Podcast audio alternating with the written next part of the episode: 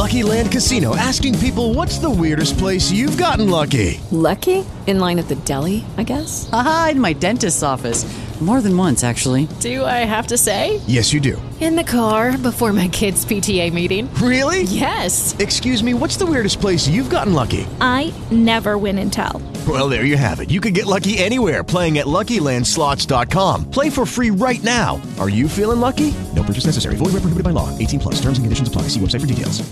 Hello, everybody. This is Marshall Poe. I'm the editor of the New Books Network, and I'd like to tell you that we have a new and improved website. It has two new features that we think you'll love. One of them is a vastly improved search engine so that when you type in keywords, you'll get a bunch of episodes really quick. The other is the ability to create a listener account. And in that listener account, you can save episodes for later listening. So you can create a kind of listening list. We think these features are neat and we think you'll enjoy them. Please visit the site today.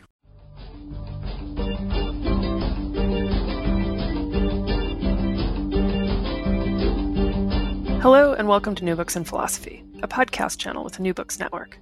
I'm Sarah Tyson, Associate Professor of Philosophy at the University of Colorado Denver, and I'm co host of the channel along with Carrie Figdor, Robert Talisse, and Alexis McLeod.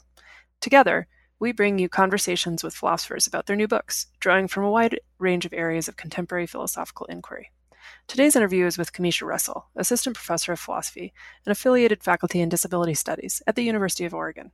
Her book, the Assisted Reproduction of Race is just out from Indiana University Press.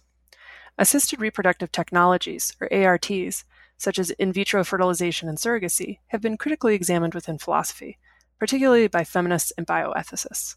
But the role of race, both in how the technologies are used and in the effects that they are having, has received less attention. In The Assisted Reproduction of Race, Camisha Russell undertakes this critical analysis. While there is a robust scientific consensus that there is no meaningful genetic basis for race, Russell's analysis of the role of race in ARTs reveals that when it comes to producing kinship, race is still doing a great deal of work. Further, by arguing that race itself is a technology, Russell shows how race is both produced and productive, historically, as well as in everyday practices, techniques, and choices. While this analysis focuses on what race does in the contemporary realm of ARTs, it illuminates the role of race in the past and now in constructing social reality. Hello, Camisha. Welcome to New Books in Philosophy. Hi, thank you for having me. It's great to have you here. Um, so, will you start out by telling us a bit about yourself, about your background as a philosopher, and, and your interests philosophically? Sure. Um, yeah, so uh, my interests are in critical philosophy of race, uh, bioethics, and feminism. Um, and yeah, I sort of came to philosophy uh, with a focus or, or through uh, things uh, intended towards diversity. So um, one of the things that I did that helped me decide to go to grad school was to go to the Rutgers Summer Institute in Philosophy for minority students. Um, and while I was there, uh, women were actually really underrepresented among uh, not only the uh, students that were attending, but also uh, the people who presented to us, the faculty members um, who were drawn from around the country. Um, so, uh, so yeah, in an interesting way, even while kind of at a diversity institute, I was also noticing other um, other problems with representation. Um, so I s- sort of uh, joined philosophy in spite of some of the things that I saw or that I thought were, um, or just perhaps driven to uh, to join it because of that. Um, so I've had always had this uh, des- you know desire to kind of push at the boundaries of philosophy, um, and I think that's probably uh, what sort of led to this book to or this project to become my dissertation and then the revision of that dissertation to become this book was yeah this this desire to kind of um, tackle things that philosophy doesn't normally tackle and seeing what uh, bring a philosophical lens to um, to issues that philosophy has not normally taken up what that can do I see. Um, and so this book grew out of, it sounds like, even quite early experiences in the discipline of philosophy. Yeah, I think so. You know, you kind of look back and you sort of see it more clearly than I think you you would be able to uh, at the time. But, but yeah, I think it um, the book kind of represents um, yeah me figuring out how what kind of philosopher I wanted to be and how I wanted to engage philosophically. Um, I, yeah, I'm, I'm a, definitely a problem based uh, philosophical philosophical thinker. Uh, you know, I don't um, you know focus on figures and things like that, but I really want to use a variety of different resources to kind of look at and illuminate problems that I find interesting. Yeah, and I found that to be um, a feature of your of your book is that you do draw in many thinkers from many different places sort of as needed eh, when you're looking at something and working through a problem you um, you're sort of rangy where you're willing to look to bring in the help that you need for thinking through a problem. Um, yeah. So and you pos- position your work as a contribution to the critical philosophy of race and so there's um, quite robust discussion of critical philosophers of race. Um, and i found your overview in the introduction incredibly helpful for setting up sort of an understanding of the debates about the reality of race, what race is. But you are very clear that your project isn't about what race is. Your interest is in understanding what race does. Um, so, how social realities are produced and productive of race. Um, so, would you explain this shift? So, you you do that nice setup, and then you say, "But that's not really what I'm doing here." So, will you explain that kind of move from is to does? Yeah, um, so I mean, part of it was uh, part of the point of kind of starting with that in the introduction um, is to kind of challenge. I think I think there's this sort of prevalent idea socially that um, that if we say that race is made up, then that's that's a way to kind of get away from all the problems that race or racism have caused us, and that, that this is sort of a, a approach that we can take, and and and this sort of underlying feeling that um, that maybe people should just stop talking about race, and I feel like that's very um, prominent in our culture, but but it's also I think you know there are people academically as well who who have this feeling, um, and so I kind of wanted to um, to address that in a way that um, yeah, and to, to, make it clear why it's important to uh, to continue to think about race. And I thought that um, you know a good way to do that would be to um, to move away from this debate about whether it's real or not, because it seemed to me that what people are always getting at when they're debating whether race is real is whether they should still be talking about it or what they should be talking about. Um, so I think that when you think about uh, when you try to think about what race does, um, I see this as a sort of um, enhancement of social constructivism, or even uh, even something that social constructivism knows, but people misunderstand about it. Um, so not only sort of this idea that you know something that's socially constructed is made up in some kind of way, but um, but really with this idea of doing that that it that it's made up in order to do something. It's not just made up kind of for fun or just um, as some sort of uh, cognitive error, but it's actually you know, these are uh, an idea like race and other social constructions circulates and does things. It, it affects things socially, politically. Um, you know, so I wanted to kind of bring that into focus, which I think is also very helpful um, for for recognizing and addressing the fact that race hasn't always been understood in the same way across time and place. Um, so, you know, when we're trying to, if we're trying to sort of say if it's real, then we have to determine what we even think it is to even think if that thing is real. And I, I don't think that's been steady uh, across time and place. So I think that when we think about what something like a concept of race does, um, we can then also kind of zero in on different times and places and, and, and look, okay, here's this idea, here's what people thought about this idea, and then here's how it affected the sort of social conditions, or here's how it was used to shape, um, you know, politics at this time, right? So, for me, it's it's a way to um, sort of draw people away from a sort of superficial understanding of race as a social construction, and really encourage them to think about um, why we make these things up. What do we do with them? Why are they so important for us?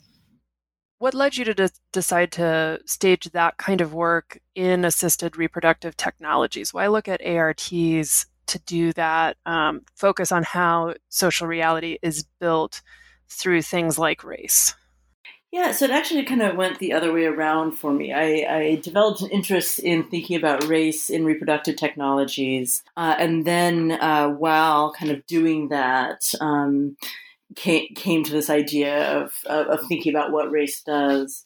Um, I actually, uh, I think I, t- I tell this story in the book, um, but I was at a FEAST conference uh, in Florida, you know, way back, Um, and uh, I was in the hotel room, and, and what I don't do in the morning when I in my normal life is turn on the television and watch morning talk shows. But what I frequently do if I'm in a hotel is turn on the television and see what's on. Um, and so, Good Morning America was on, and they were talking about um, surrogacy in India. And so, uh, as a sort of form of uh, you know outsourcing, kind of uh, connecting it to the idea of Indian call centers in some kind of way. But um, so they they had the story about this couple that had. Um, had sought uh, an Indian surrogate, and, and um, they they had this this bit of copy that was, um, you know, I think it's Michael and Tracy. Michael and Tracy, you know, admit that this idea of this Indian surrogate is is weird, but um, this couple is colorblind. They just want a baby.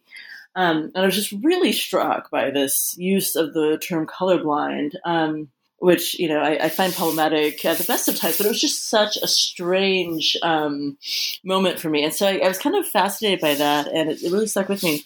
And I uh, actually looked up later um, on the the website, looked up the story, and that the, and the word colorblind didn't actually appear. So I actually had to go to LexisNexis to find the actual transcript of what they'd actually said in you know on this uh, on this episode, and and there it was. But so it's, it's interesting. It was even sort of got taken away. later when somebody had uh, had control of the text. Um, I was struck by that in the book when you told. Do you have a theory about why they took that out of the transcript? Yeah, I don't. You know, I mean, they, they, like I said, they, they put it on the on the website without it. So yeah, I don't know. Um, I, I don't know. I really don't. Um, yeah, I don't know if it was that um, you know that the commentator actually added it in and it wasn't part of what was there, or if somebody, while putting it on the website, thought, "Oh, this is a little weird," or might be controversial, or I don't know. But yeah, so that so it's funny. It, it, not only did it strike me at the moment, but then it was like such a mystery around uh, its disappearance. I wondered, you know, like did I hear something? Like what? Why would I have you know made that up?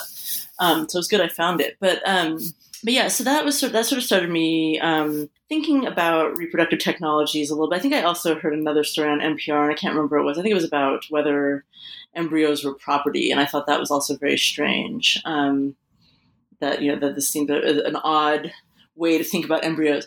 But um, so I had this, so I had this idea that I was interested in, in looking at uh, reproductive technologies in, in, some way, and then um, started to kind of look into that um, and realized that what I was really interested in was this role of race in reproductive technologies, and that there had not been a ton written on it, and that compared to um, to feminist criticisms um, around gender of reproductive technologies, which there have been a lot of, really, I mean, you know, from as early as um, as these were imagined, um, and especially as they became, you know, more uh, of a reality. You know, feminists have been wondering what what does this mean for mothering and parenthood and women's rights and their you know control over their bodies and all those kinds of things. But there was just very little um, on race. And there's been a little more um, sort of at the same time that I've been working on this. Other people um, have been working on this, so there are a few more books now. But the time that I started writing this, it was sort of a smattering of, of different articles. Um, and one book um, that is, you know, has started this whole field in a certain way, this whole race and reproduction thing, um, is Dorothy Roberts's book, Killing the Black Body. And I also read that as I was trying to think about this project and trying to kind of develop it. Um, and she talks about uh, new technologies. It's her last chapter in that book. Um, but yeah, it's it's still it's only you know it's only the sort of end of a long and careful and fascinating historical um, you know and legal look that she um, that she gives uh, the topics of ra- the topic of race and reproduction. So um, yeah, so there was a lot that felt like there was a lot more to say, especially um, the way that uh, that these things develop. Um, you know, she had only sort of you know, in uh, I want to say it was probably 1990. It was only sort of the tip of the iceberg in terms of what was going to become sort of common practice in reproductive technologies. And Roberts has continued to write on those things, um, but um, but yeah, but a lot more uh, articles and things uh, in that direction. So I, I, found a lot of different interesting articles, but just not yeah, not what I thought was a thorough treatment, and certainly not one that was informed uh, by a sort of philosophical background. So great. And you set up the book through this distinction between race theory and the race idea. And I think this I think this distinction that you make helps would help our listeners understand why technology becomes such a powerful um, lens through which you explore the construction of social reality. Um, so, do you mind just explaining that difference between race theory and the race idea, and especially how ideas of race or race idea is sort of impervious to criticism, um, whereas race theories can be criticized and worked through, but the race idea isn't isn't the same sort of um, creature.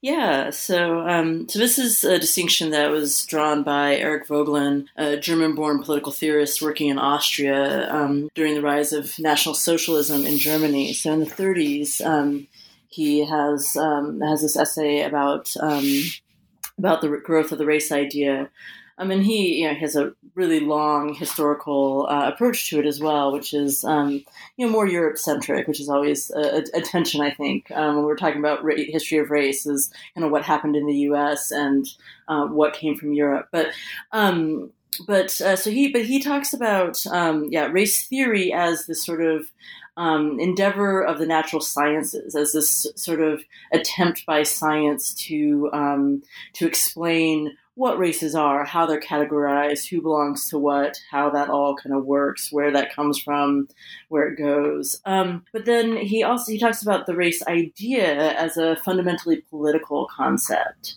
um, and so he really uh, and so he really you know sort of talks in technological terms about um, race as a tool for sort of defining and shaping communities as something that um, gets used. And I mean, he, he points to um, to Germany uh, as well, uh, you know, talking about sort of this definition of communities and who belongs as part of what and, and the political use of those ideas. And so for him, we, uh, and, and, it's what's really interesting is I think there's a lot of, um, I think our, our, thinking about race circles around a lot in ways that we don't recognize because we don't think a lot about the, we don't know the history of race very well.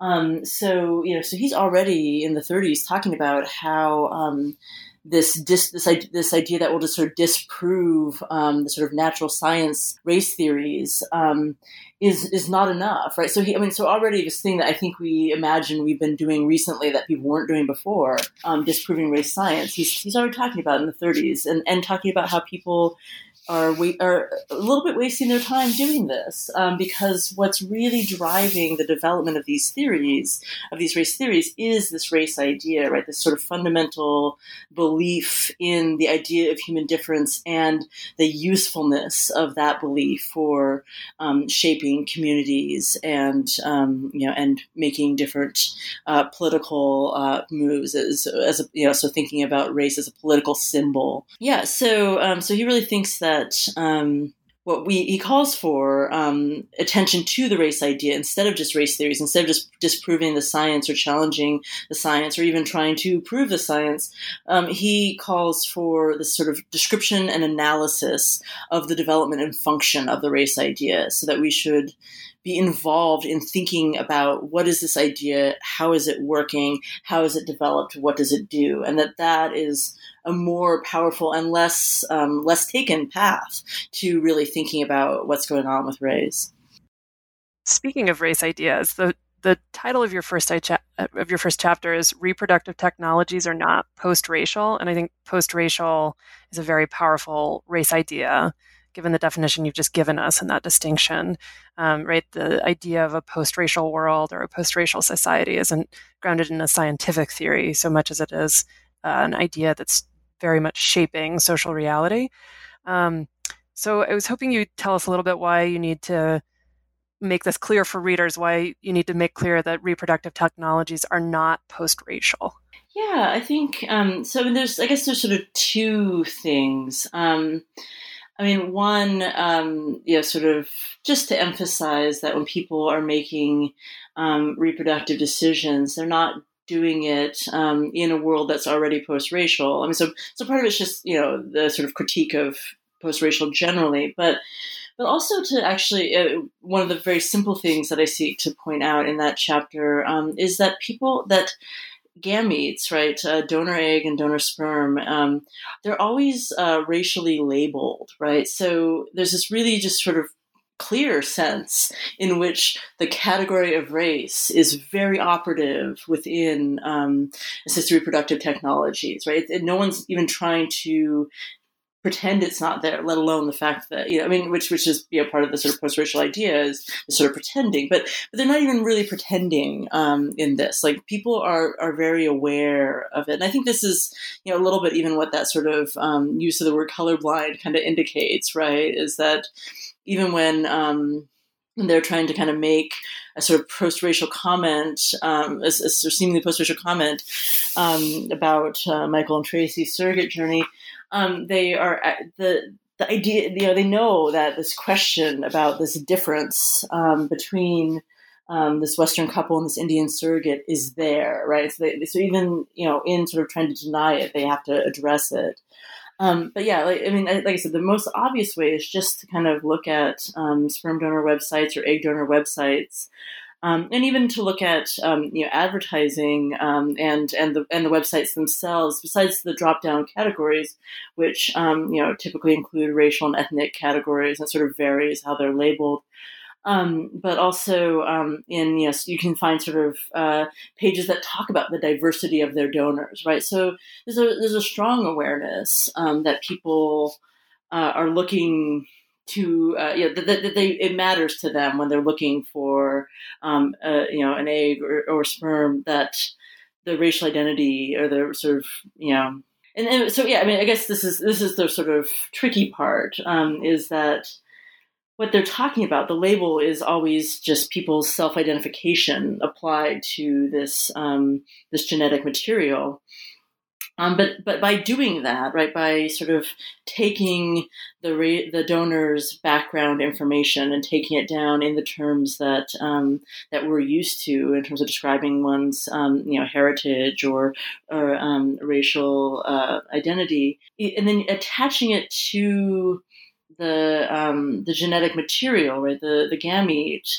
Um, and detaching it from the person, but keeping those labels, you you give this sort of pseudogenetic uh, uh, status to race, right? You you put with um, what is now sort of thought of as sort of pure biological material, and you put these um, these sort of self-identified uh, racial categories onto it. So then you know it gives this impression that the sperm is black. This is black sperm, or this is white sperm, right? That, that somehow the, the, the gamete itself contains this racial identity.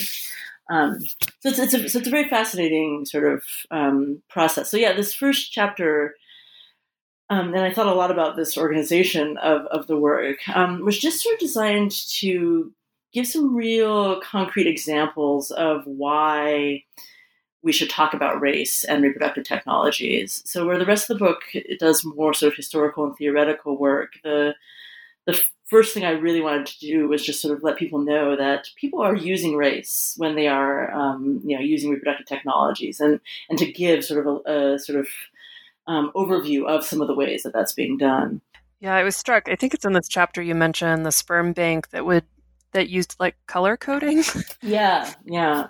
Uh, the literal it felt like very there was sort of a it's it went beyond just being pseudogenetic to being sort of like we can just color code these vials and then you'll know what you're getting um, in this file. So do you mind talking about that? Yeah, um, yeah. So that was uh, I think California Cryobank. Um, yeah, and um, yeah, so I mean, I, you know, I, I wasn't there, but uh, they reported to have um, to have yeah color coded their vials of sperm to prevent racial mix-ups. And so, what's interesting about as well is and what what leads what what further emphasizes this way in which um, these technologies are not post-racial is the things that get a lot of uh, media time are these sort of racial mix-ups, right? So when somebody um, gets uh, sperm or, or, you know usually sperm um, the the egg donation process is a little less anonymous typically. Um, but uh, sperm from uh, from somebody who identifies differently racially than they were expecting right? So yeah so the so the the measure by California Cryobank was to um, you know reduce the chance of racial mix-up. So they had uh, you know I think it was all it was it was all bad. Um, but all the colors are bad. I don't even know if I want to go into it. But um, but yeah, they really sort of took these um, these color associations that we that we make with different races that are highly problematic, and you know, sort of embody them literally on these vials. Um, you know, this was would obviously not be something that customers would be directly looking at or anything like that. But I, you know, I think it was more a measure for the um, people working there to um, to not mess up. But but it's interesting, right? Because I mean, you know, um, in theory, any time they would not give you the right vial that you had asked for, that would be a mistake. But uh, but what the color coding is designed to prevent is a particular kind of mistake, which is thought to be particularly egregious. Um, so, as you began to explore this area of assisted reproductive technologies, it seems like in the book um, you came to using philosophy of technology to think through these things that that you're uncovering and encountering and, and to understand them. So, we talk a little bit about why you needed to move beyond bioethics and how you got to using the philosophy of technology as a as a means for understanding um, this area.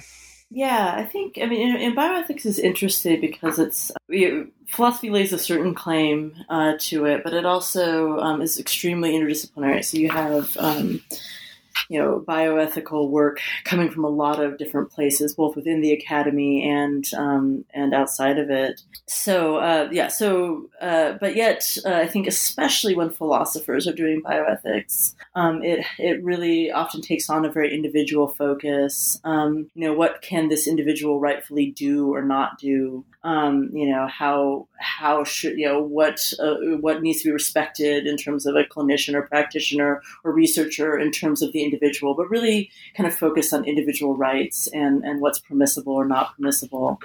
Um, and I think that, yeah, I'm sure other people who've worked on, uh, things like this would agree. I mean, you, you, read about people who are trying to have children or, you know, who are struggling with infertility, um, and you you just don't want to judge them individually, ethically, right? You, it's just it doesn't feel comfortable or right. Um, so you have a sense that there, you know, or I had a sense that people are involved in doing things that um, that have these intense social meanings, and and some of them are very problematic social meanings, but at the same time. Um, yeah, I, I, wasn't. I didn't feel that I could or would want to kind of say you're, you know, this person's allowed to do this and this person isn't. So, um, so what what I like about the of technology um, is that it, it sort of takes a different approach.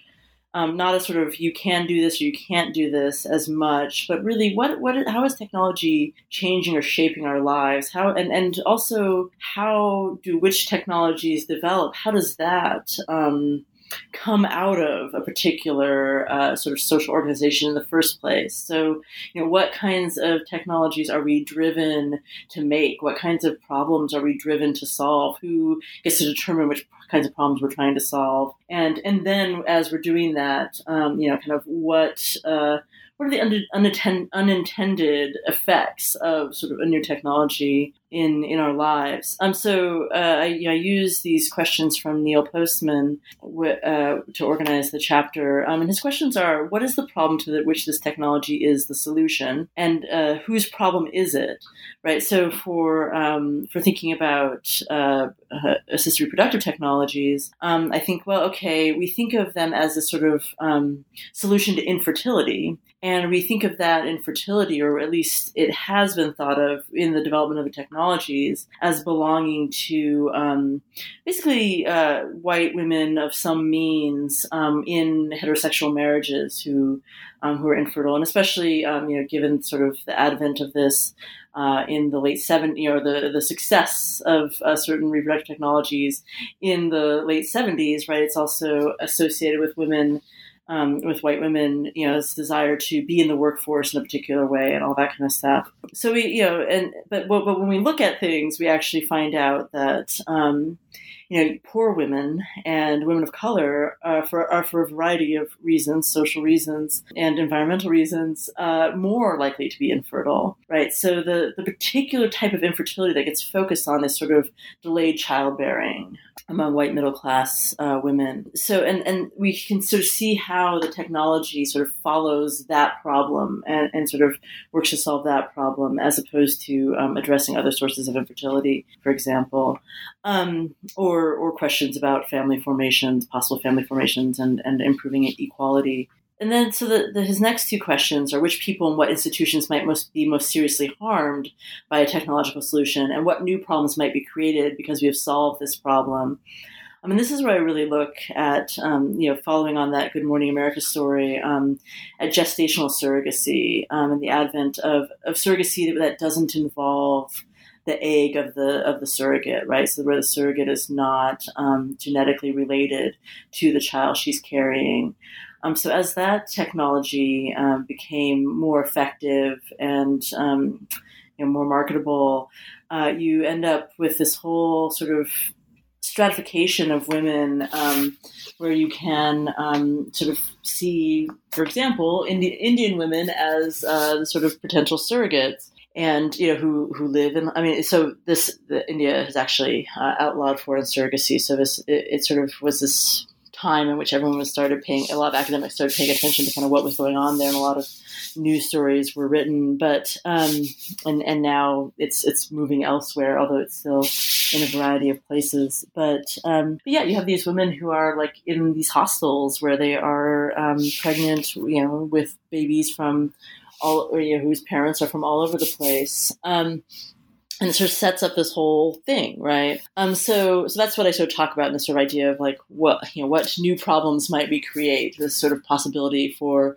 new forms of exploitation that are related to old forms, um, but sort of take on this new um, this new character. Um, and then his last two questions are: what sorts of people and institutions might acquire special economic and political power because of technological change, and what changes in language are being forced by new technologies, and what is being gained and lost by such uh, changes. And I use that as a way to think about um, sort of the power of whiteness and, and what that's doing um, in reproductive technologies and you know how um, and sort of assumptions about uh, whiteness and who's sort of fit to reproduce and who ought to be um, who will be good mothers and who ought to be convinced to become mothers and that and who ought to be discouraged from becoming mothers right where I sort of talk about all those um, those elements.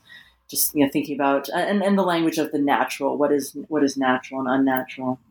So yeah it's just i think it just provides a broader way of thinking about um, the way that um, a new a new technology a new medical technology um, can shape uh, shape things and, and the way that already existing inequalities determine which kinds of uh, which things get pursued, especially you know in, in, a commercial setting, right, where you're going to want to market uh, these technologies to people, then you're going to want to solve the needs of people who you believe will be able to pay you to solve their problems. So.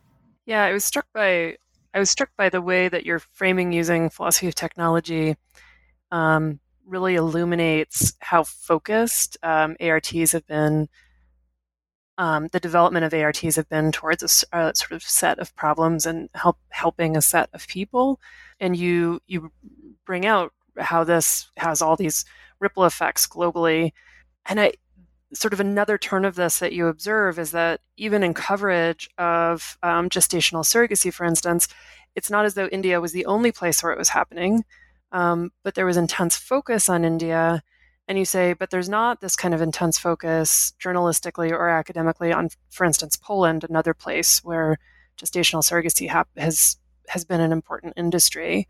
Um, and it seems, and so part of what you're saying is even there in the coverage of ARTs, we're seeing um, race having these productive effects. There's a reason why people want to focus on India over, say, Poland as a site where this is happening. This, um, these different industries are getting set up.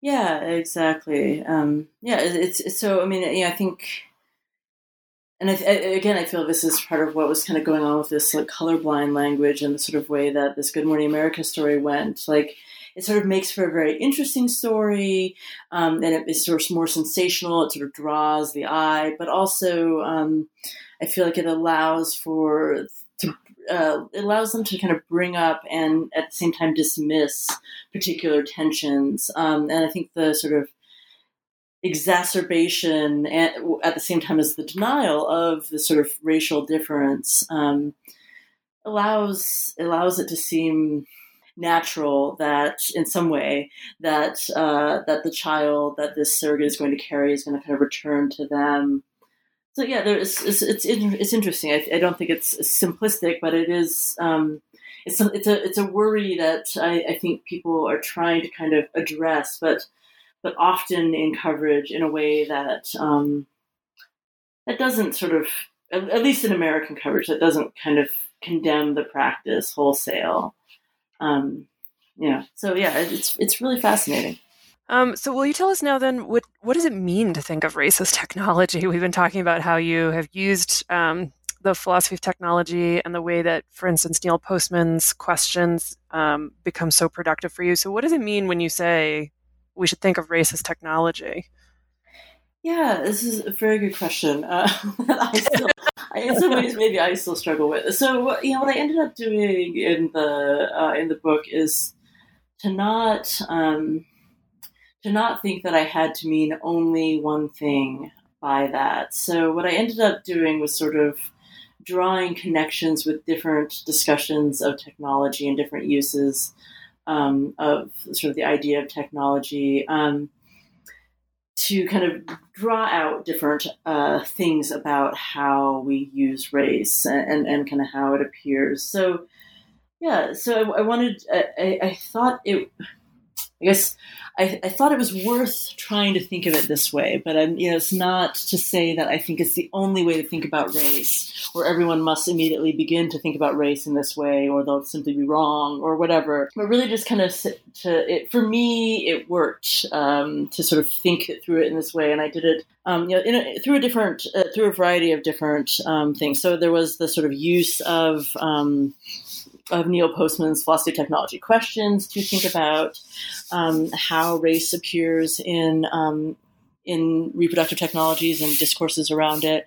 Uh, and then there's also just sort of um, a chapter where I just kind of talk about um, how philosophers, how some philosophers of technology see technology and how we might sort of see race analogously.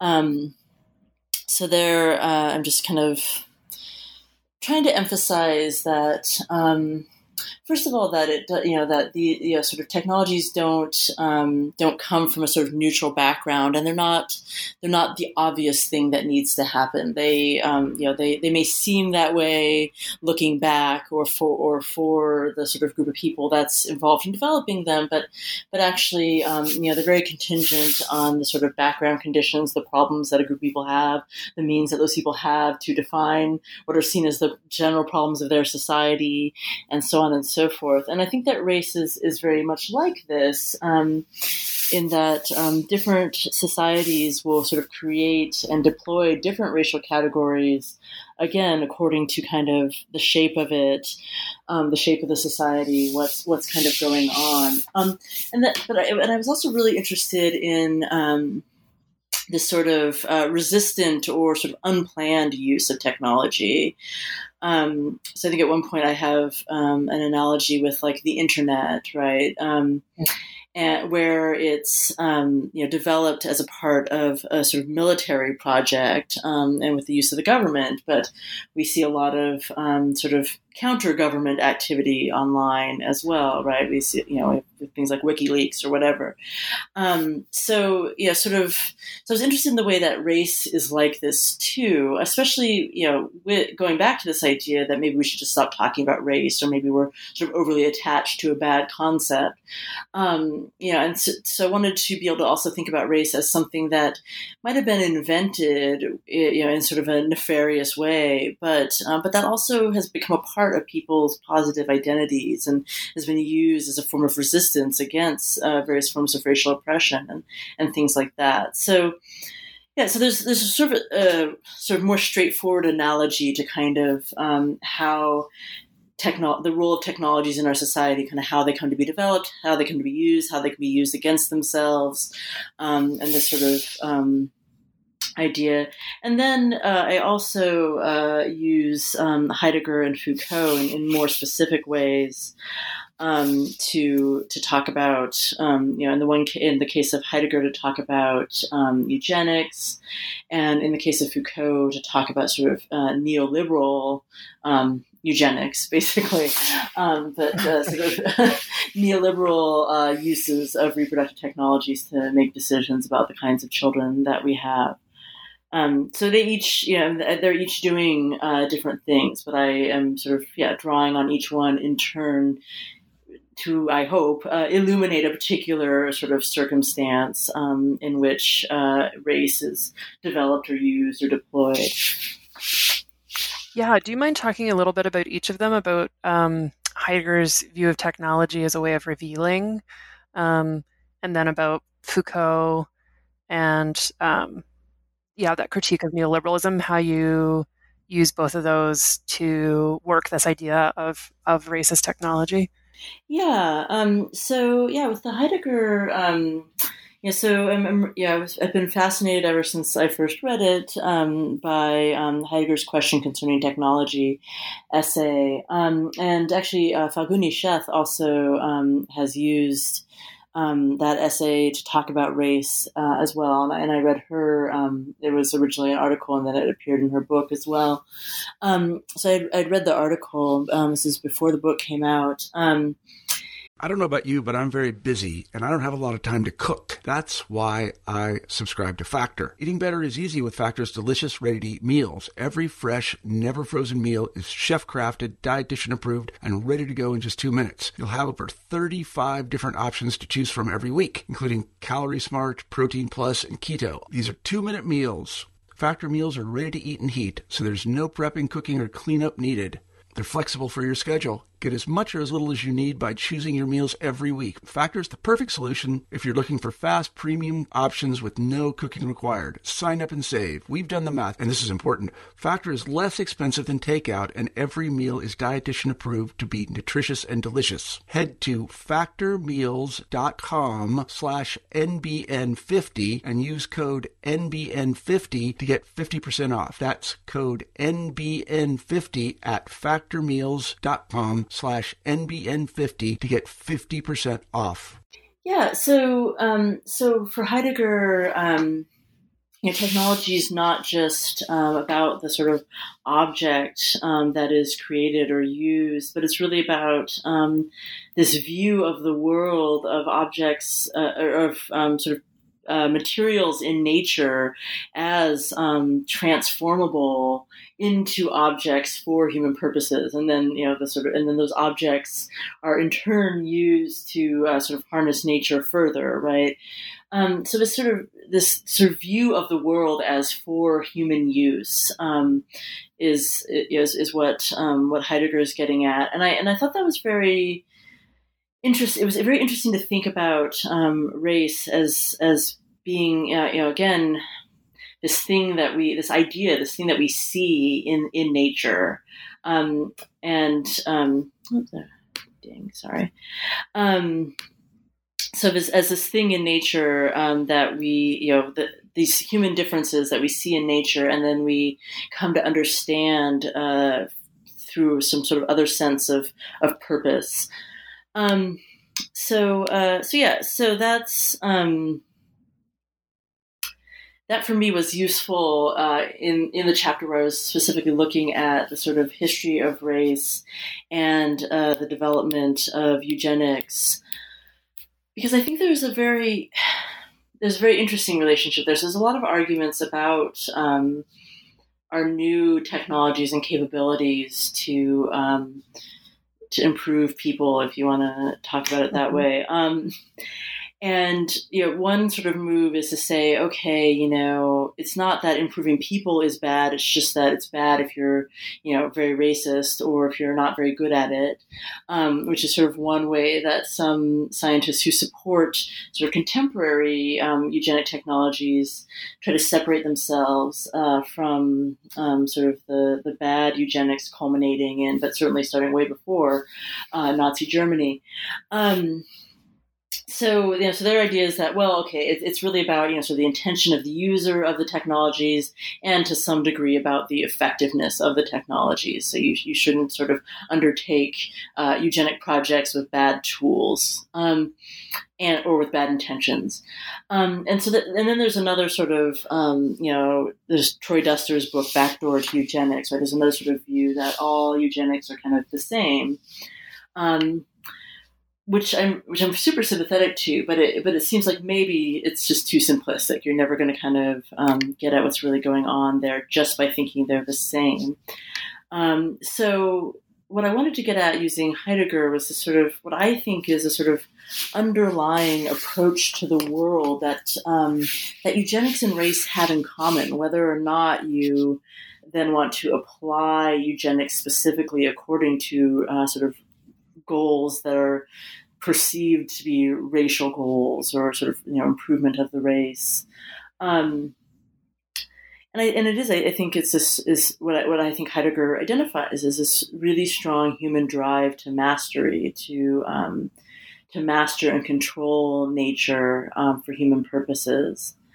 And so I think that that that sort of underlying drive to mastery um, is reflected in projects of eugenics, um, early ones and contemporary ones, and is reflected in this um, this idea of race. Because I think that you know, in the beginning, um, sort of taking human differences and organizing them into this concept of race was about understanding nature in a way that was never just about understanding nature. So that, that's part of the argument um, is that even early conceptions of race before people are trying to actually um, take charge of how a race develops or, or, or strengthens or weakens, um, still there's this in this desire to understand we're always thinking about how we can take control of or improve um, natural processes. So, yeah, so the, the point is uh, for me, I guess, to sort of bring together, uh, bring, bring this way of thinking to the fore and, and say that it's, it's a way that really connects these very disparate um, eugenic projects and the, the, very race concept itself. And we're always going to have these things, these ideas entangled with each other, and they're always going to be dangerous ideas that come with this idea of taking control of nature through eugenics, even if um, they're not co- accompanied by a sort of overt form of racism or white supremacy. Um, so that was Heidegger. um, yes, it was a very long answer. Um, and then with Foucault, no, but very helpful, very helpful. Good. Yeah. Uh, and then with Foucault, um, I think, uh, yeah, thinking about this, um, and, and it, it, really connects for me strongly with uh, something that Dorothy Roberts uh, talks about, which is this um, this way in which these kind of new technologies um, produce these um, expectations that people will sort of take control of and manage their own um, sort of reproduction and future um, and, and the production of of good children. Um, so she really associates the the tech, the ways in which uh, some people are discouraged from reproducing, um, the sort of technologies that try to prevent certain people from having children, with also the ones that um, you know things like prenatal genetic testing that really encourage those people that are encouraged to have children to have um, the right kind of children and to really um, you know, and, and, it's, it's you know it's a very uh, ableist conception, um, but she talks about the way that that sort of um, that both both discouraging, say, black women from who, especially poor black women, from having children, and encouraging um, white women to have non-disabled children and to um, you know therapeutically abort um, children who are projected to have disabilities. That both of those things are about um, pers- this idea of personal responsibility and placing responsibility for social issues uh, onto individual people for their individual decisions. So um, poverty becomes not about um, you know the social conditions that create and sustain poverty, but about the fact that poor people reproduce when they shouldn't, and if they would just sort of stop having children, they just wouldn't be poor anymore, um, which is not true. Um, but uh, but right, so, but the yeah. way that these yeah, this certain sort of understanding, this neoliberal understanding of the situation um, sort of makes available that choice model as the explanation for why people exactly are impoverished. Yeah, yeah, and so then similarly, um, you know, if we're talking about uh, people with disabilities, right? The the onus can become on the family uh, because they they should have should have known better. They had the opportunity not to have a child with particular needs, um, and that sort of takes away um, focus from uh, you know, the way that society might be able to address a wider variety of human needs um, and, and offer support for that.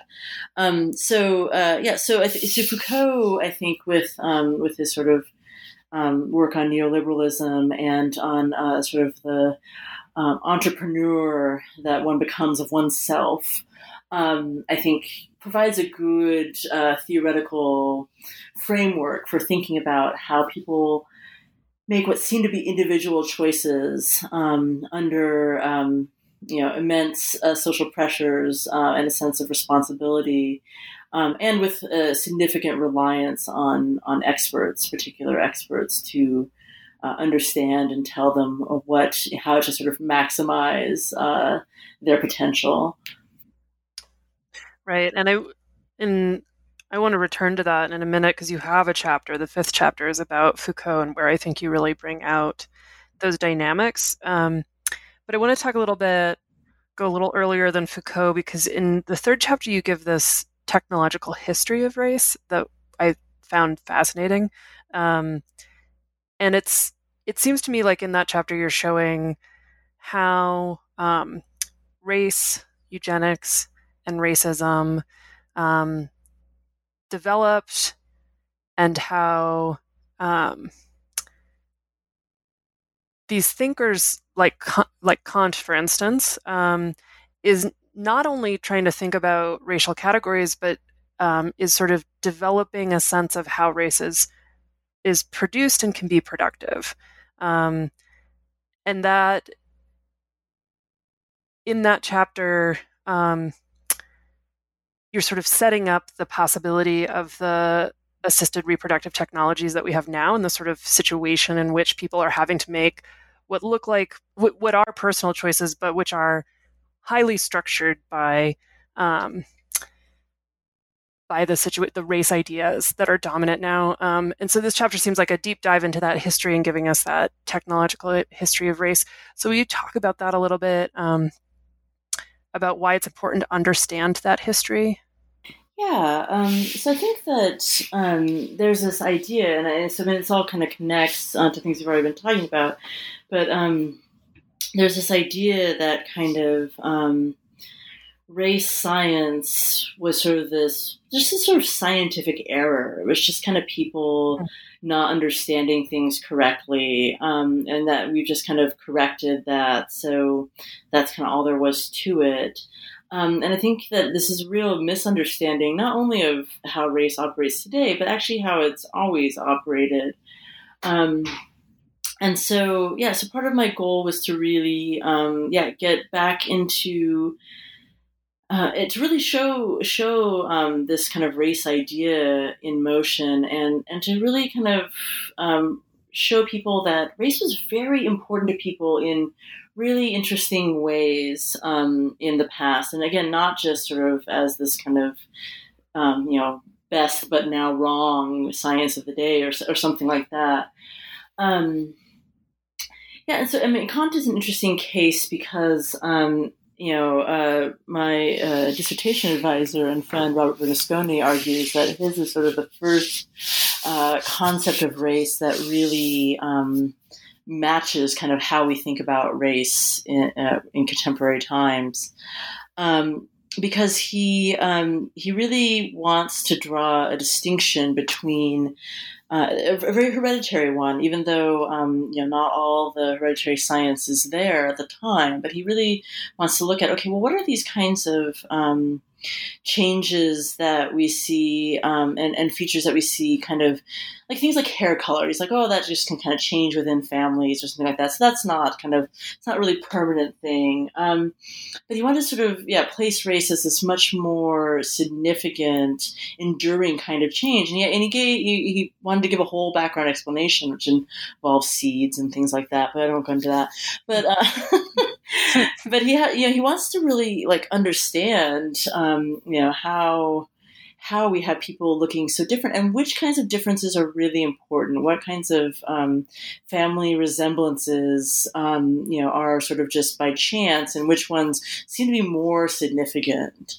Um, and he, so he wants to, to sort of, he sees race as this much more significant um, thing and even though he um, he doesn't, you know, Kant uh, rejects the idea of um, of eugenics. Um, actually, in this early essay, um, but still, I think his desire to really understand how race works and his belief that um, understanding these sort of root causes of things is is much more important than um, than just kind of noticing or classifying different people um, or, or, animals or plants or you know all there's all this classification going on mm-hmm. uh, at the time. Um, but he really is like it's not just about you know sort of listing features and classifying. He really wants to think about the causes right? The systemic kind of way in which differences are produced and sustained um, and so, and I think that's that's really crucial to our idea of race. We don't think of it as this sort of surface thing, this sort of mere thing to kind of note down or something like that. But we really, we've tended to believe and, and still believe that it, it's really doing something in the world. It's really, um, you know, affecting people's actions in the course of history.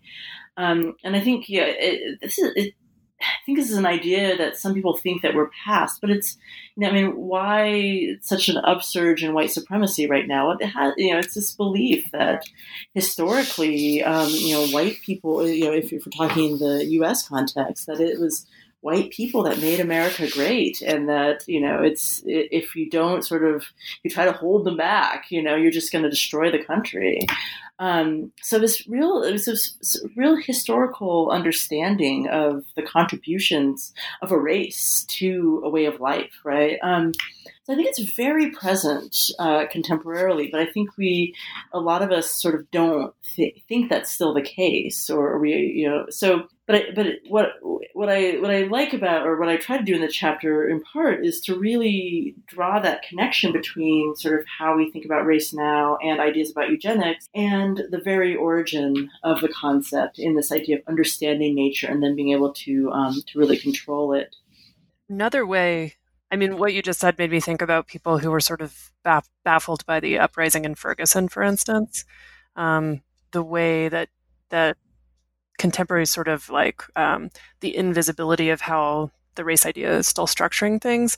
That that sort of bafflement at, at the events in Ferguson could have been produced in the first place given conditions in Ferguson and what was going on and why people responded to Michael Brown's murder so strongly. Um, that that it, it seems to me that there's like that work of covering over or of making it seem like this is ancient history or that it's um, individual belief in race as somehow the root of racism. You talk about this as well in the book. Um, is somehow the problem we should be most focused on, whereas you're bringing us back to these, the way that um, the imbrication of race and eugenics, um, the way that this interest throughout history has always been tied to a desire for mastery um, and for for bringing about like racial goods that it goes so far back but that that's a history that's with us that's still operating in the present yeah and i think i think one of the one of the examples I give to students, if you want to think about race as a technology, is sort of that race is determining, um, you know, how uh, how people should be treated when they're when their police encounter them, right? Um, you know, race is sort of dictating who um, you know who should be brought in unharmed and who um, is dangerous and potentially killable. Um, I'll give an example um, because another thing I was obsessed with during the time that I was revising this book was um, the sort of 30 year retrospective on the O.J. Simpson trial. Um, and there was, you know, very interesting cultural productions around that at the time. Um, and one one was involved a documentary where, um, uh, well, first of all, there's the fact that O.J. Simpson sort of stopped seeing himself as black, but then also um, there's a this documentary where this helicopter pilot um, is talking about following the the Bronco as, it, as it's being you know this like slow motion police chase that everyone was sort of you know riveted to, and uh, know he talks about how weird it is. And he sort of says, like, basically, you know, he's like, he's O.J. Simpson isn't black. If he were black, he'd be on the ground, um, you know, with police batons over him, right? So the sort of idea that what determines your race isn't just your your physical appearance, but um, the way that you are able to and supposed to be treated according to uh, sort of social norms. So that's a, you know that's that's one I, I sometimes use when I'm trying to um, explain to students what I what I mean by uh, race as technology. Yeah, and another another way you talk about race as productive is as producing kinship. Um, and and this seems like this is probably a reason that Michael and Tracy, our our couple who went to India for a gestational surrogate, might have chosen India. Um, is because there you talk about the way that in, for instance, gestational surrogacy, um, a difference, a racial difference between the people who are going to become the parents and the person who's gestating the baby can help to establish who the quote unquote real parents are. Um, so, will you talk a little bit about the way race can be productive of kinship. Yeah. So I mean, yeah, part of what um, what happens in reproductive technologies is that people um, you know people get involved in the production of a child um, beyond the intended parents, um, and this is a source. Uh, this is often a source of great anxiety uh, for couples. Um, or, or you know any individual intending to parent um, through reproductive technologies. But so yeah, so people uh, want they want to feel it's their child. They you know there's um, you know sort of surrogacy. Um, it, you know, and, and, law and our images of it um, have been really shaped by, um, you know, the Mary Beth Whitehead story, for example, where a surrogate, you know, tries to keep um, a child. Um, so, and, and, Mary Beth Whitehead was a um, was a traditional surrogate um, in this, you know, which means that she, you know it was her um, her egg. Um, but uh, so I think there's this sort of feeling that um, the more that you can kind of um, break up the the claims to parenthood and then um, you know and, and then focus on those claim those claims that sort of most shore up what um, what the intended parents want to happen right? The, the that's a it's a way of handling the insecurity so um, any kind of differences between the surrogate and um, and the child that's being produced are ways to say that that um, that that surrogate is not the mother. She doesn't have a right to uh, the child. Um, and similarly, we we also see it in a sort of um, more positive vein. We you know people are trying to match um, you know egg donors, for example, um, to uh, to their own sort of racial identities or or, or ethnic identities, also as a way to kind of connect um, themselves to the child that's going to be born uh, through that donor egg or through donor sperm. So, yeah, so I think I think race is just kind of one of several um, resources in terms of identity that um, that people can kind of use to say this is this child really belongs to us, or you know this child is is related to us, or we and this child are alike, and this other person who contributed is is not alike.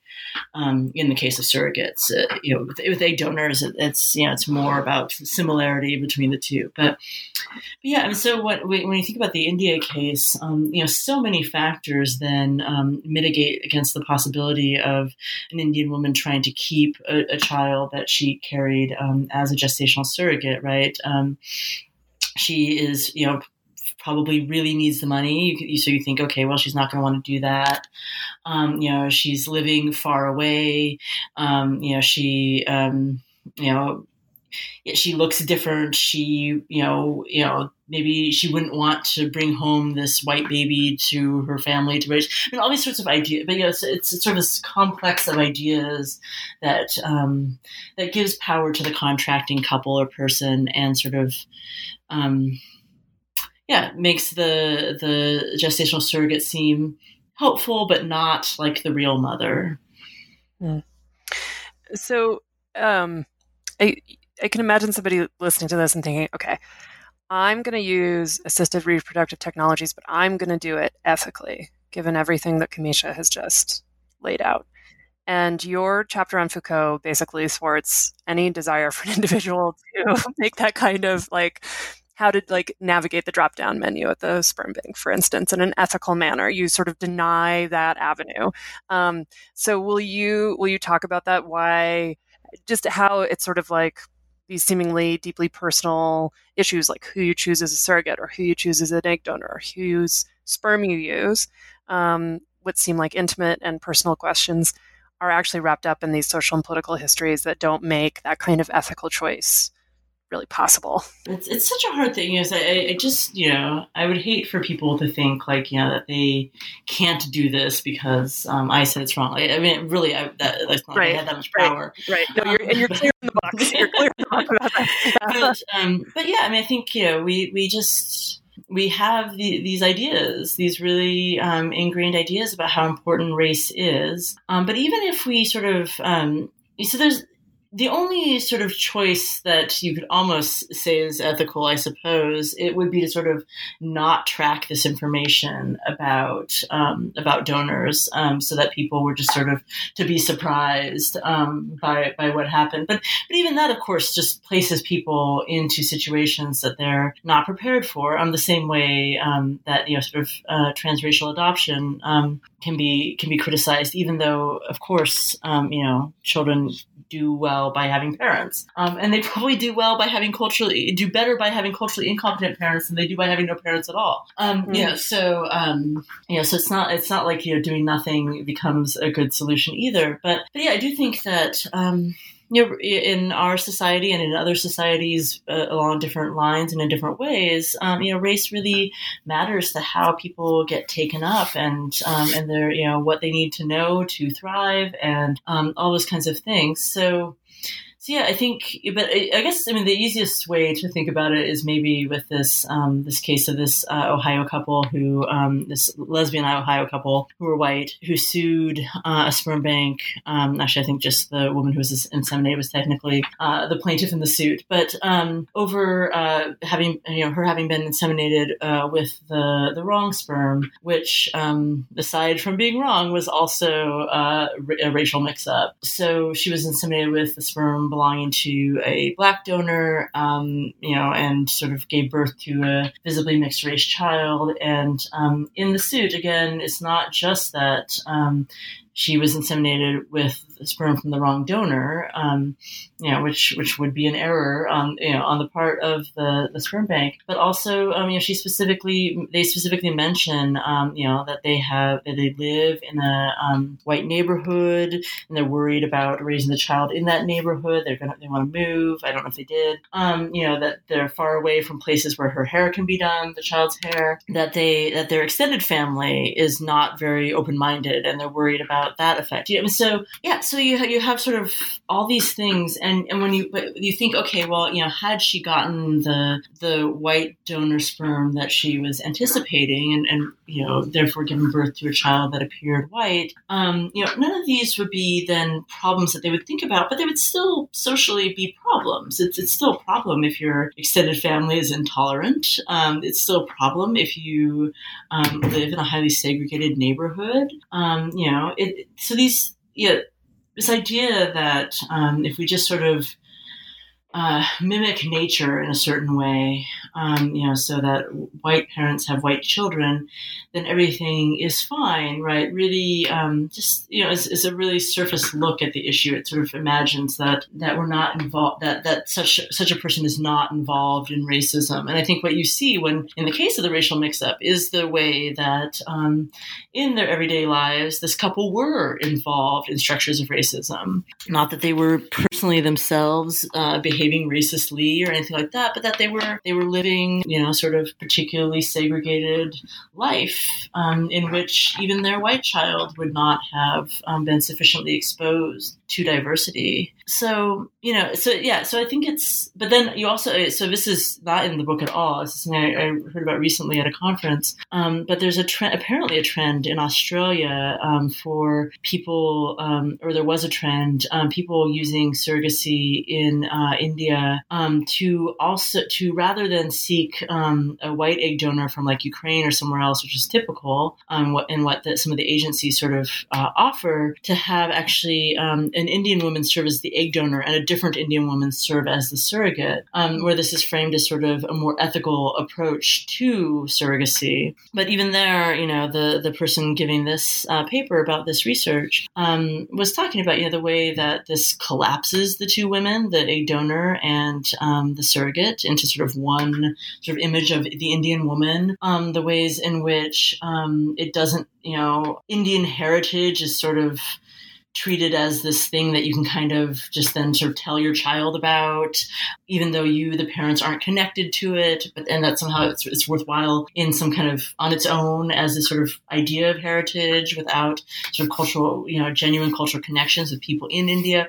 All these sort of different ideas. So, you know, here I think you have a, a practice that's, you know, uh, this is again among gay men um, in Australia, um, a practice that uh, goes against sort of the norms that I um, that I talk about in the book, but still, um, you know, it's it's not unproblematic. It's still operating within a whole system of um, social and racial inequality, and um, you know, it's just it's complex. They're complex situations.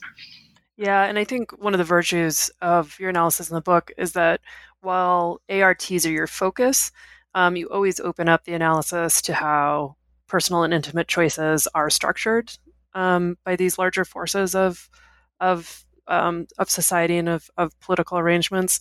So it's it's not as though it, you you point this out that it's not as though these issues are only coming up in ARTs. It's that they become so um, so clear to us, or they get made dramatic with the Ohio couple with the um, sperm mix-up, or we can look at this practice of surrogacy and egg donation and then it's sort of pointing back to these structures that are happening all over the place, not just in assisted reproduction and not just in rep- reproduction, um, but that assisted reproduction makes them so vivid to us. And so, so you're because you can't just tell us how to behave ethically given um, these problematic structures. Your conclusion suggests that we think about um, about insecurities. And you say that you're talking about reproductive markets in terms of insecurities, but it, it struck me as a helpful analytic for thinking about quite a lot of things. Um, but so, would you talk about what this means to think about reproductive markets in terms of insecurities? Yeah, so um, so this, I was fortunate enough to be invited to um, sort of speak at a, a conference panel um, at uh, at UC Davis, where the person organizing it had um, had put the word insecurity in um, in the title of the of the topic for the conference. Um, and it was funny because all the members of the panel that I was on, we discussed how we were not initially sure um, what that had to do with our own work, and so then we like sort of each went about trying to connect it to what we were working on, and we all found it highly productive. Um, so so yeah, my thanks uh, to that. But um, but yeah, so um, for me, it was a way to um, to think about um, the you know again this not wanting to sort of hold people individually responsible and really being uh, recognizing why people get involved in these um, in these baby markets in the ways that they do. Um, and so and I think that there are different kinds of insecurities. So one of the things that I, I, I talk about is that there's sort of the insecurity that would lead one to um, you know to either um, you know donate an egg or serve as a surrogate uh, for money right? So sort of financial insecurity, um, you know, an intense financial insecurity typically, um, and you know that's the product of global inequality. Um, and so, you know, but the the sort of and you know, similarly for adoption, right? Baby markets encompasses um, adoption and reproductive technologies. That you know, people put up children up for adoption because of these sort of large financial and global insecurities as well. Um, and the and you and but there's this interesting way then in which people the people who want uh, surrogates or egg donors or um, adoptable children right they rely on these inequalities and this insecurity. Um, but that but that reliance is also based in their own uh, insecurities right? So if you're going if you are childless not by choice and you you know dearly dearly want to have a child you you will spend a lot of money even um, you know I mean unless you um, adopt if, if you want if you want a baby um, if you want a, a, not baby, you can probably get one for no money. Um, but um, yeah, no, there are other children right now in Colorado yeah. who would take would take you up on it right now, yeah. right? So um, yeah. So t- to be fair, so um, so yeah, so, so, so assuming you want a baby, um, whether you want to um, have that baby, uh, you know, sort of be born with your genes or you know whether you want um, to adopt a baby you you know you're you're to put if, if it's a baby you're to put a lot of money into it. it it costs a lot to adopt babies. It costs a lot to um, use reproductive technologies. Um, and but not just the money. You you you are so invested in this idea. You you so this is you know such a deeply felt dream, and then also you may you know even though you are able to um, to come up with the money or, or do this on credit or or whatever, um, you know many people who um, who do adoption or reproductive technologies uh, don't have don't have thirty thousand, forty thousand, fifty thousand dollars lying around, right? So. Um, so even then, you know, you're investing money that um, is more than you can really reasonably afford, um, and you're just investing your time and energy into this deeply held desire to have a child. And so, um, I think it becomes then very tempting to exploit things like um, the differences between you and a gestational surrogate living in another country um, to feel certain that having spent all this time and money and invested all this emotional um, energy into something you desperately want, to believe that you will have it in the end and that it won't get taken away. Um, so I think, yeah, so we, uh, they're they're not equivalent insecurities, but I think I do think it's helpful to think of both um, buyers and sellers in these markets as um, as being driven by their insecurities, um, whether those are structural or emotional. Yeah, and I think and, and then I, uh, you know, I, I sort of return to the Postman questions at this point to sort of say that we could we could think about that. We could talk about what insecurities does a technology try to address, whose insecurities are they, um, and what kinds of new insecurities um, be created, um, and um, you know, and and and to what extent uh, the existence of the insecurities is necessary for um, you know for for technology to um, to flourish, and and then of course whether there are non technological solutions. Um, that might um, might do do less of this exploitation of insecurity. I've kept you on here a long time, so I appreciate your time. So I want to know just briefly, what are you working on now?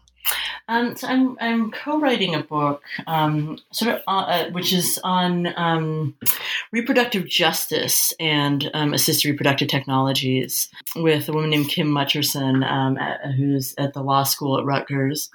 So it's um, for me in some ways a way to um, to get a little more normative than I was willing to do in the book. Um, I think the reproductive justice framework does allow for um, sort of thinking through these issues in a way that's not individualized, but maybe speaks a little bit more to um, to what we might want to do. So um, it's and it's also a way um, with the format of the series that the book will be a part of to try to be a little to try to make this a little more accessible beyond philosophy um, to just you know to write from a more interdisciplinary perspective, um, you know, with a person from a different discipline, and to um, sort of aim at an interdisciplinary audience as well. So yeah, it's it's in many ways going to you know, sort of uh, take up some of these ideas again, but um, but within this uh, reproductive justice framework and with a little more uh, normative eye towards things.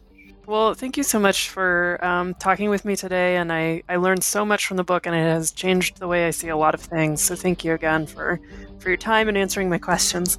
Thank you so much.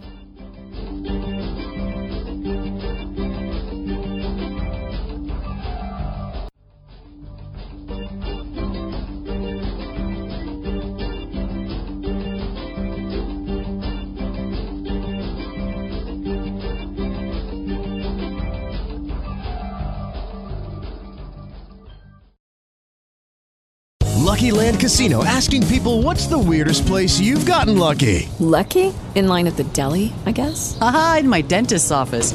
More than once, actually. Do I have to say? Yes, you do. In the car before my kids' PTA meeting. Really? Yes. Excuse me, what's the weirdest place you've gotten lucky? I never win and tell. Well, there you have it. You can get lucky anywhere playing at LuckyLandSlots.com. Play for free right now. Are you feeling lucky? No purchase necessary. Void where prohibited by law. 18 plus. Terms and conditions apply. See website for details.